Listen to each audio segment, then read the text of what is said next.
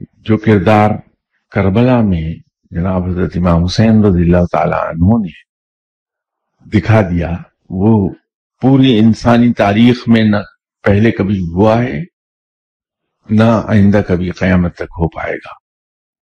ایک ضعیف العمر انسان اپنے ہاتھوں سے اپنے جوان بیٹے کو تیار کرے۔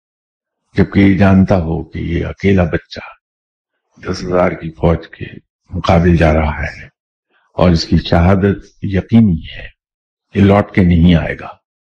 تو اپنے ہاتھوں سے تیار کر کے، اپنے ہاتھوں سے گھوڑے پر سوار کر اور پھر اسے شہید ہوتا ہوا دیکھے، اپنے خیمے کے دروازے کے باہر بیٹھ کے۔ پھر بھی نہ کوئی آنسو، نہ کوئی شکوا نہ کوئی گلا نہ کوئی تسبیح، نہ کوئی وظیفہ۔ آپ میں سے اکثریت صاحب اولاد ہے ذرا اندازہ تو لگائیے کہ جوان بیٹے کو اپنے ہاتھوں سے تیار کر کے میدان جنگ میں روانہ کرنا اور خود خیمے کے باہر بیٹھ کے ان کی شہادت کا نظارہ کرنا پھر ان کی لاش کو اٹھا کے لانا۔ اسی طرح اور عزیزوں کو، سب کو۔ اور آخر پر خود جانا۔